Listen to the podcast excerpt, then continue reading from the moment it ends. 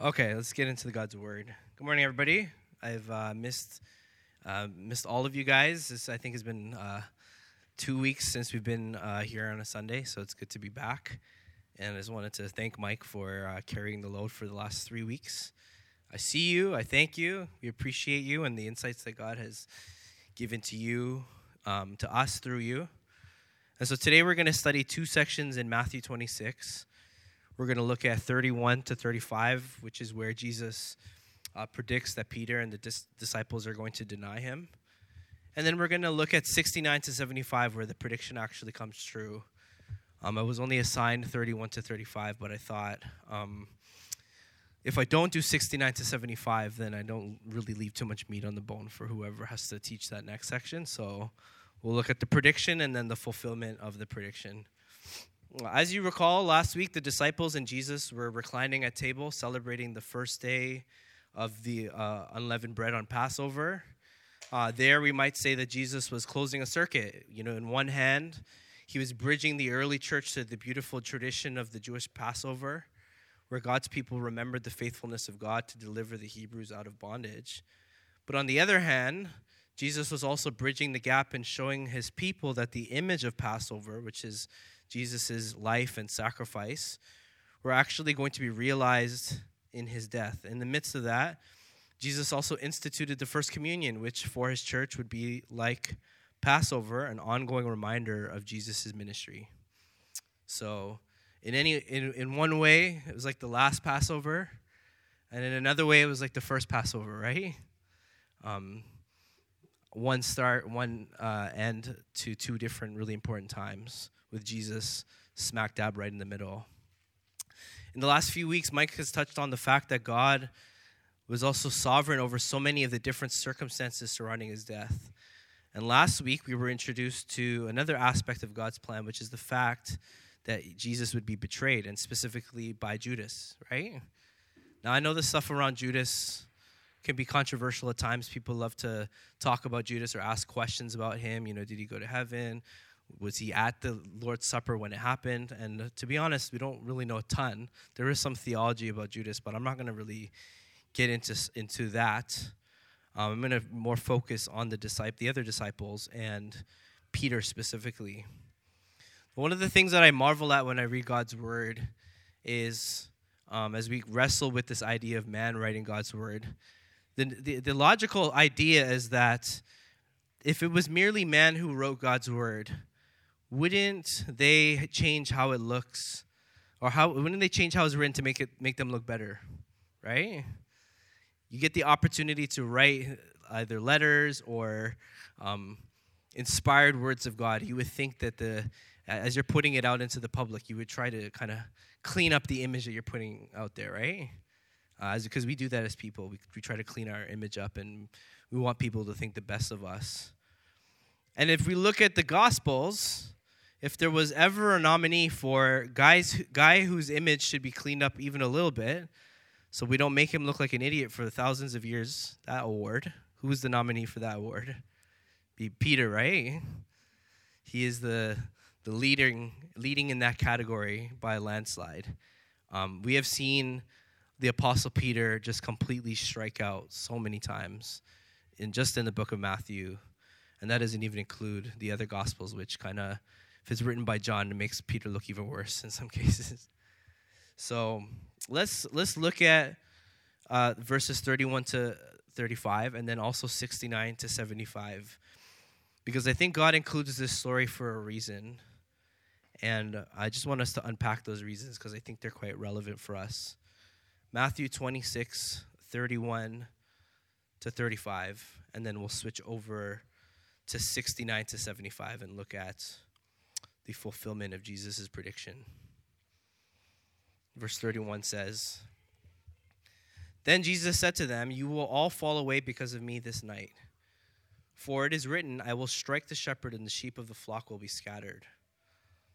But after I am raised up, I will go before you to Galilee.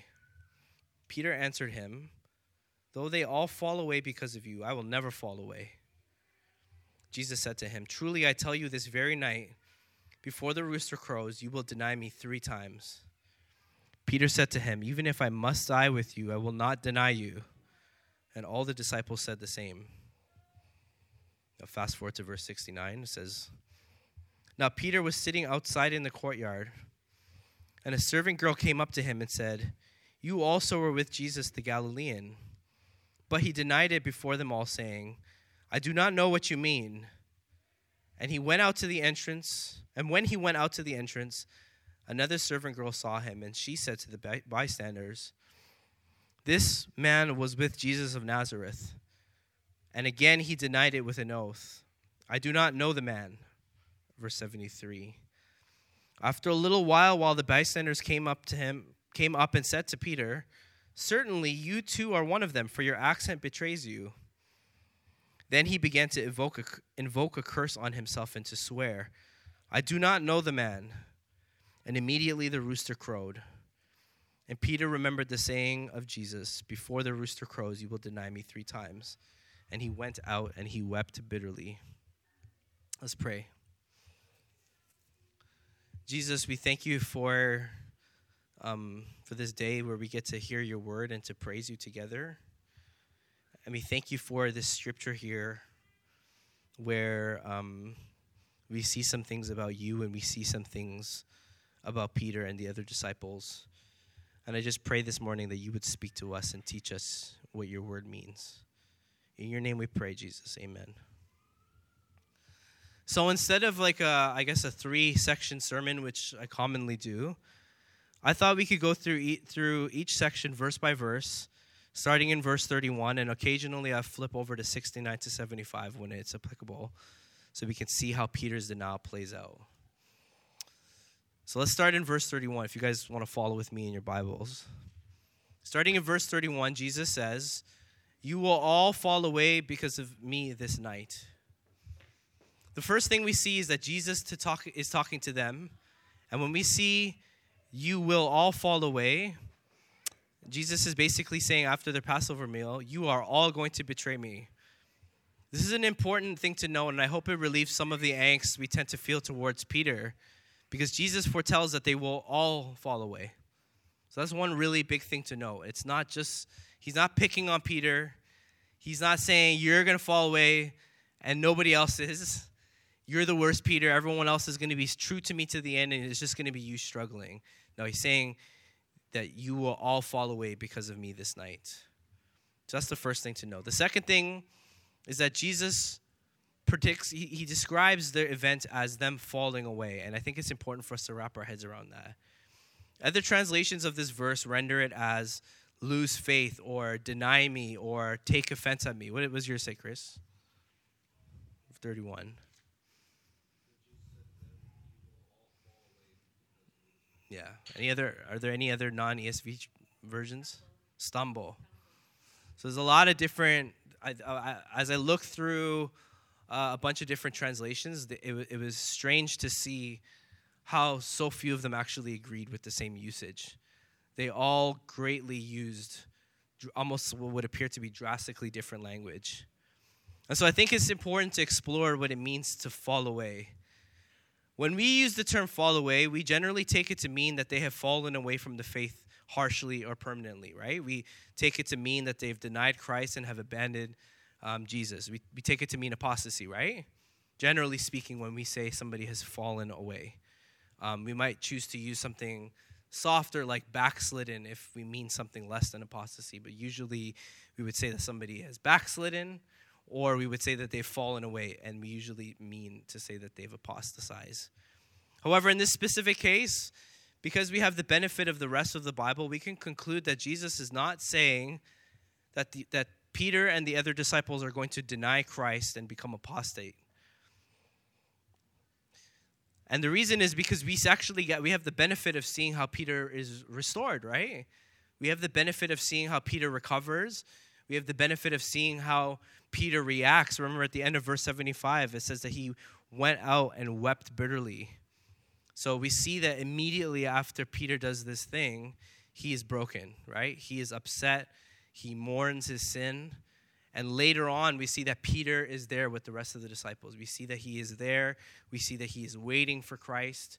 we see that Peter is one of the first people to see Jesus' resurrection. And of course, in John 21, we see the full restoration of Peter as Jesus asks him three times, Do you love me, Peter? Right? Uh, Jesus gives Peter the opportunity to, to express his love towards Christ three times, which is, uh, which is awesome. Um, but the reason I bring this up isn't to make us feel better about the times when we have abandoned Christ. Just by saying um, that they were that he, they were restored as disciples or that Peter was restored. I'm not trying to say that so that we have some sort of license to abandon Christ whenever we want, right? What they did was still wrong. What they did was still egregious. But the scriptures also show us that even in Christ, those egregious things will be forgiven. Amen? If we confess our sins, if we turn to Him, there is this full picture that God can take uh, these men who denied Christ, who said no to Him, who denied that they even knew Him one day, and then just a couple days later, restore them and say, I'm going to build my church on you and send them out with the Great Commission, right? Um, that there wasn't a huge time gap in between those things, right? So that's one thing I really want us to take away. When it says fall away, um, we, we, kind of, we actually have a harsher definition of that. The third thing is that I want us to see is that Jesus predicts that they will fall away. When, does, when are they going to fall away? You will all fall away because of me when? This night or tonight, right? He's saying you're going to fall away from me tonight. And so, with that word tonight in mind, let's jump over to verses 69 to 74 and let's look at what tonight looks like, what it entails, right? Just to give you an idea of what's happened, by the time we get to verse 69, Jesus has already prayed in the Garden of Gethsemane. The disciples have already failed to keep watch with them because what does Jesus say? Even the spirit is indeed willing, but their flesh is what? Weak. Jesus has been arrested out of the garden, and according to verse uh, 58, Peter was following at a distance as far as the courtyard of the high priest. And so when we get to verse 69, we see that Jesus is at the house of Caiaphas, the high priest, and he's meeting before the council to, to discuss or to discuss this claim that you guys remember when Jesus says that he, in three days he could destroy the temple and raise it back up, right? That's one of the things they're pressing Jesus on. They bring him in. He has said this egregious thing against the temple. He gets taken out of the garden, and Peter's kind of traveling and trailing at a distance, and he's still with Jesus, but he's trailing. He doesn't want to be caught. And so, fast forward up to verse 69, and you take in some of the other gospels, we see that Peter is outside in the courtyard. Uh, the scriptures uh, describe it as being cold, and so they, they're all standing around a bonfire trying to keep their hands warm. It's, it's Peter, it's some of the servants, it's some of the officers from, from Caiaphas, the high priest, and they're all chilling at the back of the, of the house in the courtyard, kind of waiting to see what's going to happen. And so Peter's just like, nothing to see here. What are, you, what are you guys hearing about what's going on in the house, right? He's trying to, trying to pick up some details about what's going on with Jesus without outrightly putting himself out there saying, like, I'm specifically here with Christ, right? So that, that's the story that we have. And so while Peter's doing this and he's kind of around in and around the house and trying to figure out what's going on. He's actually questioned three times about his affiliation with Jesus. The first one is in verse 69 by a servant girl who works at the high priest's house. And she asks him this She says, You also were with Jesus the Galilean. Peter responds, I do not know what you mean. What are you talking about? Is basically what Jesus is saying, right? Hey, weren't, we, weren't you with him? I don't know what you're saying, right? So that's the first time. The second denial is in verse 71, and it says this When he went out to the, to the entrance, another servant girl saw him and said to the bystanders, Hmm, this man was with Jesus of Nazareth. Verse 72 says, Again, he denied it with an oath. So he takes it to a, a, another step, right? He doesn't just say, I don't know what you're talking about. He denies it with an oath and says, I do not know this man. When you see oath, maybe might, I swear I don't know him, right? He's taking a more official stance. Instead of just saying, I don't know what you're talking about, he's saying, I officially do not know who you're talking about. Instead of pretending that the girl doesn't know what she's talking about, Peter makes a definitive statement. According to John 25, 27, we see in the scriptures that the second servant girl, in quotes, was actually related to the man whose ear Peter had cut off. You guys remember that story?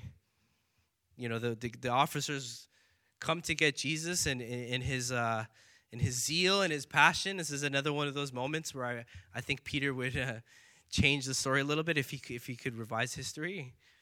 Pulls his sword out, chops the guy's ear off. Right? This is a real. This is not like uh, Sunday school lore. This is an actual thing that we're to see in the scriptures. And so we see that the second servant girl is related to that guy. And so I think you know the, the officers come back from the house and they get Jesus in there, and then uh, the off, you know Caiaphas says, "Okay, leave him." And the officers go outside to the courtyard, and you know his ear, you know he's got a brand new ear, and like his old ear. And uh, imagine he comes back and he's telling his cousin, he's like, "Yeah, this guy cut his ear off. I think that's him." Um, then Jesus healed it. And so the the conversation is just probably I just I'm making some of this stuff up, but you know I can imagine some of the conversations evolving, and they're like, "That's the guy," and hey, weren't weren't you with Jesus at the time? And Jesus says, No. I'm sorry, Peter says, No, it was not me. Right? He makes the oath. And then the third one is in verse 73, and it says, After a little while, the bystanders came up and said to Peter, Certainly you too are one of them, for your accent betrays you. So can you imagine them? They're like, you know, they're heating their hands around this bonfire and they're maybe commiserating in the corner. They're like, I, I think it's I think it's him. He keeps saying no, but like I think it's him, right? Like he, I think he even talks like Jesus, right? He has a kind of like a similar accent. They're like, I can imagine them trying to put the clues together and trying to figure it out. But it's also super early in the morning, right? So people maybe aren't thinking straight. They're not. They don't know what's going on. They're like, I think, I think it's him though. He talks like Jesus. Um, I think that's the guy who cut his ear off. I think, I, think I've seen him with them, right? So they're they're piecing it together, and their accusations are becoming more direct and intense. And so for Peter, it says in verse 74, then he began to invoke a curse on himself and to swear, I do not know the man. Now, I'm having a hard time understanding what it means to invoke a curse on yourself and to swear. But one commentator says that in, in, in trying to distance himself from Jesus, he starts to cuss, right? Uh, they're, they're saying this in the commentary, like he, you know, he starts using worldly language as a means to say, well, if I was one of his, then I wouldn't swear, right? I wouldn't speak like this if I was one of them, and maybe changes up his accent a little bit. And so, three denials, each progressively get worse. And this is what is happening in the night. When Jesus is picturing it, when he's predicting this to Peter, this is what Jesus is, is, is imagining in his mind, right? And so let's go back over to verses 31 and 32. And verse 31 says, Jesus says, For it is written, I will strike the shepherd, and the sheep of the flock will be scattered. But after I am raised up, I will go before you to Galilee. And so this is a direct quote from Zechariah 13, which details a great shepherd who would lead who would lead God's people. And who who of course are we are we discussing here? Who's the good shepherd? It is Jesus from uh, John chapter 10, right? So, John chapter 10 is a, a fulfillment of Zechariah who consistently uses this character called the shepherd. And so, if you guys have a chance to read it, I encourage you guys to read it. Zechariah speaks of the shepherd who does a bunch of different things, but this is one of the, the references who says, I will strike the shepherd, and the sheep of the flock will be scattered. John chapter 10 describes Jesus as the good shepherd who, and I just want to list a couple of the things here. John chapter 10 describes Jesus as the good shepherd who knows his people, knows them and calls them by name, goes before them, leads them, protects them, guides them to pasture, gives them abundant life, lays his life down for them, and then picks it back up. And so praise God for this because even in the midst of this image of the sheep being scattered after the shepherd is struck, we also see this promise that after that he will be raised up, right? And we actually see that in John chapter 10. I lay my life down and then I pick it back up, right?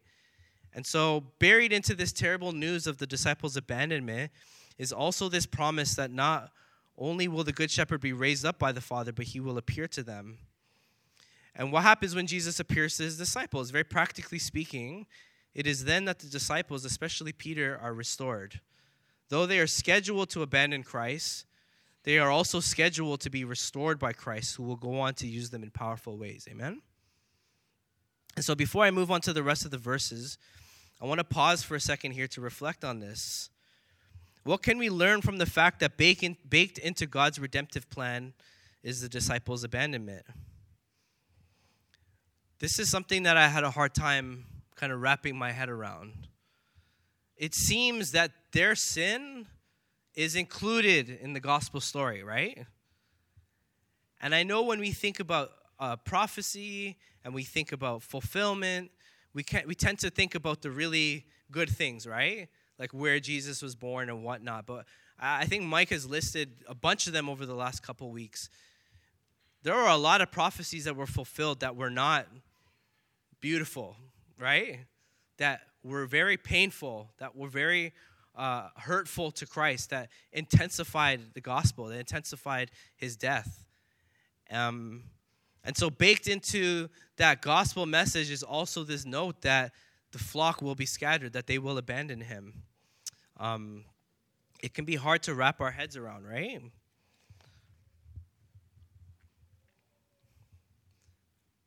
But I want us to really think about it. What does it mean that there, and by extension, our heinous sin is accounted for in God's redemptive plan? It's an honest question that I, I, have been pondering over the last week. I think that as Christians, we have a, a tendency to overestimate and overrate ourselves, uh, which we will see fuller in Peter's answer to Jesus' prediction. But apart from overestimating how good we actually are, we're actually also really good at overestimating the ability of our actions to mess with or to thwart God's plans, right? And so this morning, I want us, I want to remind all, all of us here, Christian, you cannot stop or thwart or mess up God's plans with your weaknesses, with your sins, or your failures. Um, I think when we think of the disciples and the fact that they all abandoned Christ, the logical thought is to think, well, they, they've really let him down, and this is going to mess up the course of time, right?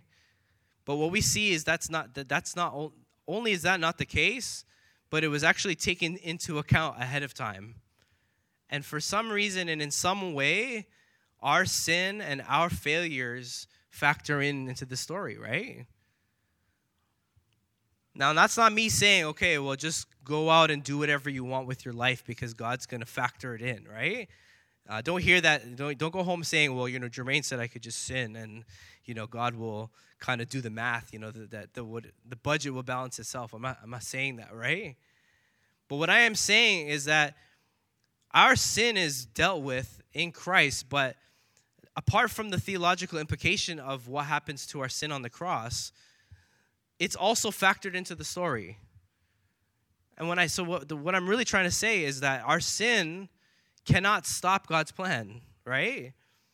Somehow built into this thing called God's plan, our sin is somehow accounted for. And so it's worth asking the question how does God miraculously use our failures to accomplish his will? I don't want to somehow propose that we should just live willy nilly because God will fix our mistakes. But what I am saying is that in God's sovereign plan, let's stop overrating our ability to thwart His plans. We have to take responsibility for our actions, but I don't think we can go so far the other way where we think that everything falls on us. So, for, for example, if you miss an assignment and don't preach the gospel when you know you should have, we have a tendency of, of coming down on ourselves and thinking, well, I guess that person's going to hell now because I didn't step up this one time, right? Now, when I say that, I don't mean, okay, now you can just slacken up and not do what God is asking you to do. But what I am saying is that God's plan is stronger than your mistakes, right? God's power and his love and his mercy is stronger than our than our ability to be perfect and to and to do the stuff that we want to do every time. God is still able to save a person um, that you didn't share the gospel with, right? God, God's plan takes that into account. Another example is with your kids. Who here feels distressed that they may be messing up their kids' lives, right? Yeah. Honestly, when we mess up with our kids, and I'm not even talking about one time mistakes, but those times when you realize that you're actually creating a pattern in your home, that you're, you're, you're messing up your kids. I want to encourage us not to give in to the despair that somehow we may have broken our kids, right? Uh, who, who's, who's ever felt that? Right? You see your kids, you're like, man, I think I like, I think I, I that's it, right? Like I've given them, I've wired them, I finished the programming, I closed the sequence, and now they're off into the world and I can't do anything about it.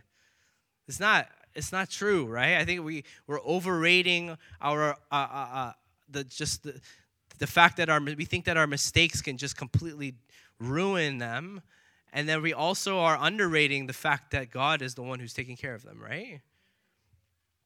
This applies in every other area of our lives, our jobs. Who here has felt despair that maybe you didn't you're not doing a great job in your workplace, right? or your marriage or your friendships. You maybe you feel like you're a bad friend. Oh, yeah, I didn't. I, I should have called, but I didn't call, right? Um, our bank accounts, right? We've made these mistakes with our budget, and now, and now we're, we're, just, we're just finished, right? in a lot of situations we will have to face the consequences of our mistakes some of the consequences. I think i do think god is merciful to to to to, to shield us from a lot of the consequences that we should i think if we had to face every single consequence that was due to us i don't i don't think our lives would look the same. God is merciful right? He even today shields us from the, some of the mistakes that we make but i guarantee you that god's power and his mercy and his love is a million times more potent than your ability to mess up your life. Amen? His love and his power is a million times more potent than your ability to mess your life up. And so the disciples, including Peter, did not mess up the gospel with their actions, right? Yes, it was bad. Yes, it was egregious and it was something that they repented of, but it did not knock the gospel off its course. It didn't ruin the path that Christ was on. And I think that's really important for us to, to, to note. Let's keep it moving. Let's look at Peter's response in verse 33. Peter answered him, Though they all fall away because of you, I will never fall away. And so I wish I had confidence like Peter. His confidence here is unbelievable, and he's confident about two things here. First, Peter is pretty confident that people can indeed fall away. He hears Jesus' prediction. He knows that Jesus is the Son of Man, and so he's taking Jesus' words seriously. And he admits that it is possible for people to fall away. However, the second thing he's confident about is that he will never fall away, right? He says, though they all fall away, I will never fall away. He's basically saying this. These guys, these guys are definitely going to fall away. Yeah, yeah, I could definitely see John falling away. James, 100%. Yeah, I could see that guy falling away. But me, never me, right? Not me. No doubt about it, Jesus. Right? He's that, he's that guy. No doubt about it. 100% guarantee, Jesus, I'll never fall away. And so, in response, Jesus doubles down on his prediction with one really powerful word, and the word is details. Jesus responds to Peter with details in verse 34. He says this Truly I tell you, this very night before the rooster crows, you will deny me three times. And so let's break it down. There's four details. The first one he says is truly. So you guys have seen Jesus start sentences like that, right? Truly, or sometimes he says truly, truly, or uh, some versions say verily. Verily I say unto thee. The word truly is actually the Hebrew word for amen. And when do we usually say amen? at the end, right? But Jesus flips it. He puts amen at the start. So he's saying, Amen, I tell you, right? We say amen as a punctuation to end a sentence. And it is a firm, it's like closing the loop on a thing, and it's a firm ending, and it's a firm, uh, it's a way of firming up what you've said. So Jesus says it at the start. And if you guys remember, he actually does it 25 other times in the book of Matthew, 50 times in the, in the Gospel of John. Jesus loves using this. And for some reason, he loves putting it at the start of sentence because he really wants to make his point. So first, he the first thing he does here is by he uses this word truly, which is a he, he's putting his foot down. He's like saying, "Listen to me, Peter. Honestly, bro, just listen to me for a second. I'm not just making a general statement about you're falling away. The second thing that Jesus gives more clarity on is, is after truly, he says, This night, I tell you, this very night, this very night, he's saying, Jesus, you're not, he says, he says, Peter, you're not listening to me. I'm not talking about a night. And maybe you're missing the point when I say tonight. But what I'm saying is this very night, literally tonight, Sunday, November 20th, night, this night, you will you will deny me. I'm picturing I like it's in this day, on this calendar day, you are going to fall away, right? So Jesus says, truly. Then he doubles down on the day. And then the third thing he does is he attaches Peter's denial to a rooster crowing. So this isn't some random rooster crowing. When do roosters crow? In the morning at what we say daybreak, right? As the day uh, it becomes officially the next day. Jesus is saying here is not only will you deny me tonight, but I'm going to tell you the exact same time, at the exact time you're going to deny me within the, the period of night. You're going to deny me right at daybreak. And I'm going to give you a audio, visual, physical representation of your denial of me. It's not just going to be a concept, it's not just going to be uh, uh, something that you're imagining in your mind. I will literally raise up a rooster who will crow, and when you hear it, and when I hear it, we'll both know what you've done, right? He's giving a very, very, very tangible and very strong uh, idea of what's happening here, right? By using this rooster. And that's why, if we fast forward to verse 75, after the rooster crows, it says, And Peter remembered the saying from Jesus. In the Luke version, Peter is described to have run away. And it also says in the Luke version that Jesus visually sees Peter running away, right? And so Peter's in the house being questioned by Caiaphas, and then all of a sudden he hears the rooster crow. And so, can you imagine Jesus kind of look out the door? You hear the rooster crow, and then you see Peter running off in the distance crying, right? It, it, it's a little bit ridiculous, but it, it's so tangible he sees Peter running away. And can you imagine the heartbreak that Jesus would have felt when that happened? Not even the one to say, I told you so, but just there it is, right? There he goes. Then the fourth thing Jesus does is he says, Not only are you going to deny me, not only are you going to do it tonight, and not only will a rooster remind you, and you're not going to just do it one time, you are going to deny me three times, right?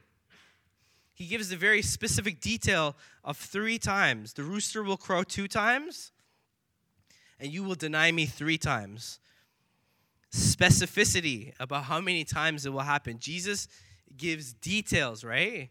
He's not just making up a general statement. He's not he's saying you're going to deny me 3 times, right? And so this begs the question, why does Peter deny Jesus after Jesus goes all the way out to say, like, this is exactly what's going to happen. I like the way that Leon Morris says it. And he's one of the, you may have heard me refer to him. He's one of the commentators I like to read when I get stuck. This is what he says Peter may have been in some danger, but there is little to indicate this. When the enemies came to Gethsemane, they arrested Jesus, but they did nothing more. No action against the apostles is recorded. Even when Peter cut off the ear of one of them, there seems to have been no retaliation. And later on, he goes to say, it's hard to understand why this story was even recorded, right? Because it actually has no ramifications on the story of Christ himself. He's just he's he's on his path, right? He's on his way to the cross.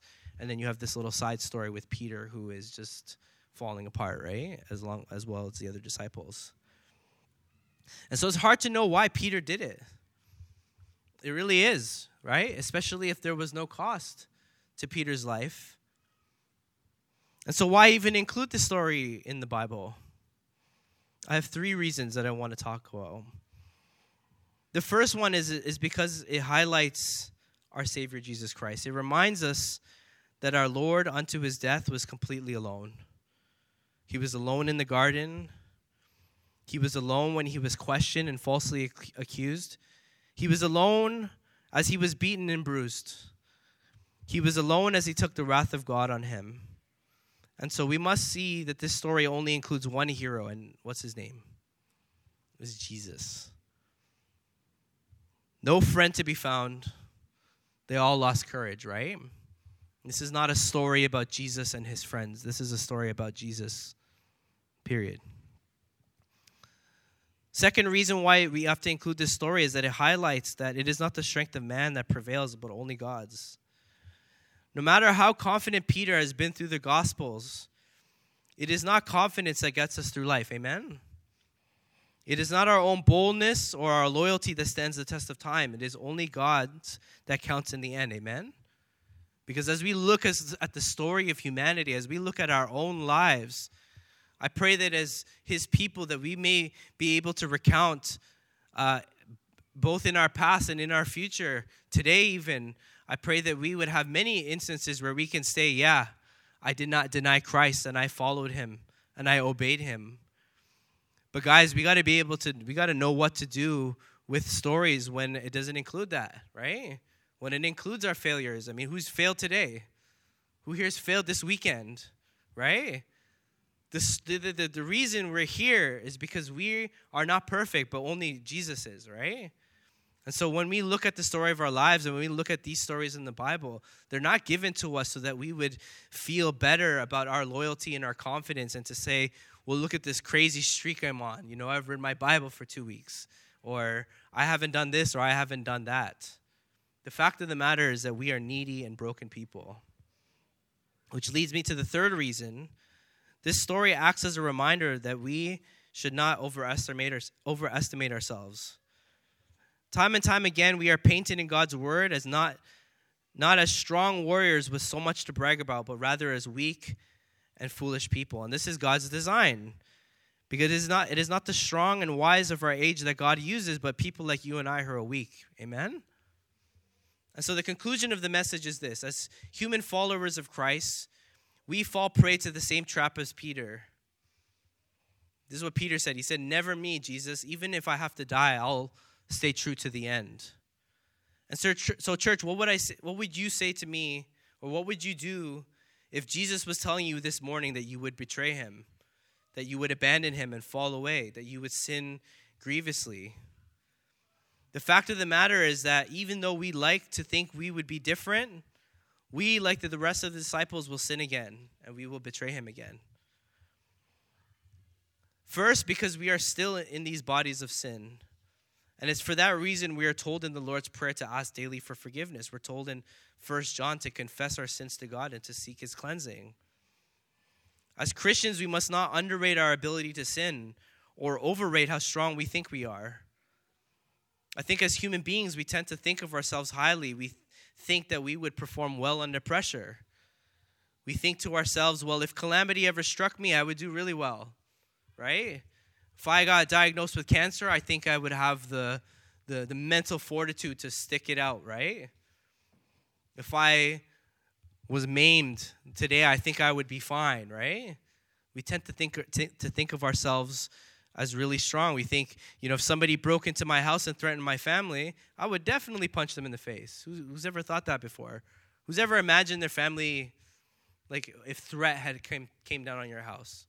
You, you, think, or you would like to think that you would stand under that pressure, right? And I hope that we would. Hope that we would, we would defend our families. A lot of us think if a, if a man or a woman ever offered to have sex with me, I would easily say no. If I found a big bag of money on the side of the road, I would definitely give it to the police. If I was tempted to lie about something, I would definitely tell the truth. Church, I'm not saying that any of us want to do these things, but if we ever for a moment think that we could never fall, then we are in the worst possible position.